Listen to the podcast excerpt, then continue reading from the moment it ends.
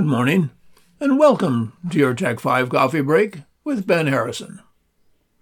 We live in a rapidly changing and confusing world of technology and media reporting that affects every one of us both today and will continue far into the future.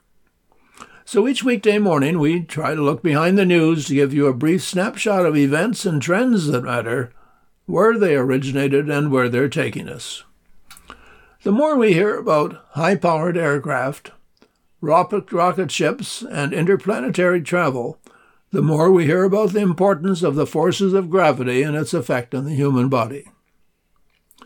G force, or gravitational force, is a force acting on a body as a result of acceleration or gravity.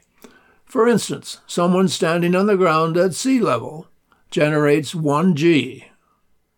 A pilot of an aerobatics aeroplane often endures 10 g. But what is the science behind this measurement? What are the strongest g forces a human can tolerate? And what are some of the things that generate this powerful energy? To understand the physics behind g forces, we must first ask ourselves why do objects fall to the ground? Greek philosopher Aristotle was among the first to investigate gravitational theory by putting forth the idea that objects move towards their natural place. 2,000 years later, Italian astronomer, physicist, and engineer Galileo Galilei concluded that all objects tend to accelerate equally in free fall. In 1687, English mathematician, physicist, and astronomer Isaac uh, Newton formulated the laws of motion and universal gravitation, more commonly called the law of gravity. The next step in our understanding of gravity came from German born theoretical physicist Albert Einstein. His general theory of relativity, developed between 1907 and 1915, describes the relationship between matter and motion. In simple terms, the definition of uh, g force is a force acting on a body as a result of acceleration or gravity. Gravity is the force by which a planet or other body draws objects towards its center. The force of gravity keeps all of the planets in orbit around the Sun. Why do things fall down when you throw them or drop them? The answer is gravity, an invisible force, excuse me, that pulls objects towards each other. Earth's gravity is what keeps you on the ground and makes things fall. Anything that has mass also has gravity. Earth's gravity comes from all its mass, which makes a combined gravitational pull on all the mass in your body. That's what gives you weight. If you were on a planet with less mass than Earth, you would weigh less than you do here. For example, your weight on Earth is 100 pounds. Your weight on uh, the moon would be 17 pounds. 38 pounds on the planet Mercury, and 91 pounds on Venus.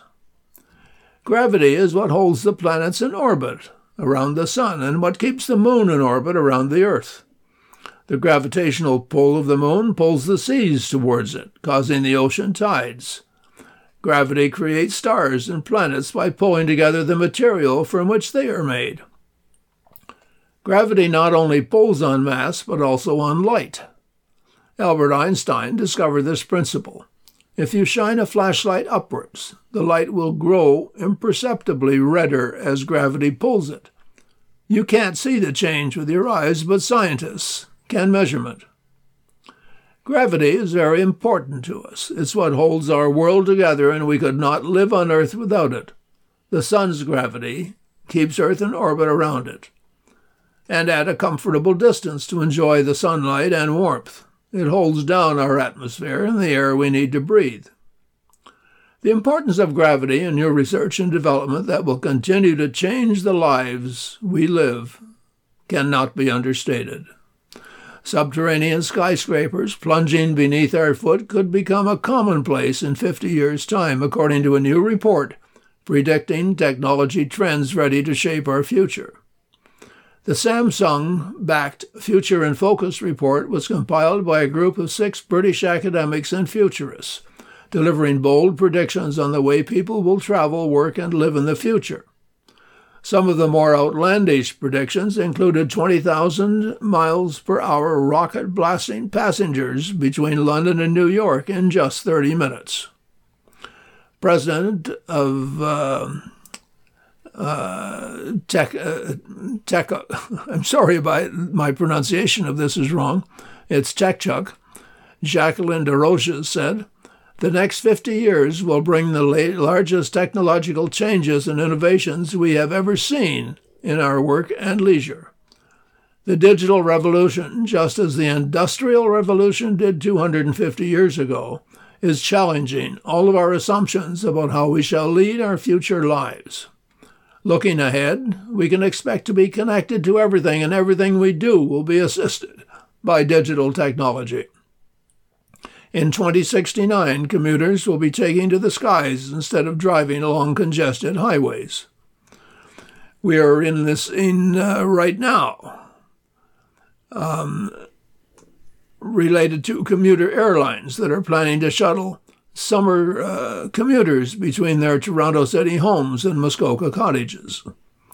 A number of companies are currently competing to develop the first flying car and make the sci fi dream a reality.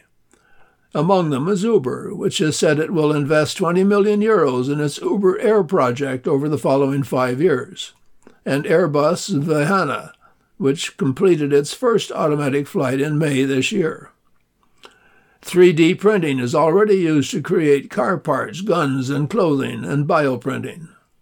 The production of body parts, such as skin tissue, is a billion dollar emerging industry with claims that artificial organs could exceed the quality of their natural counterparts, resulting in everything from night vision eyes to higher capacity lungs.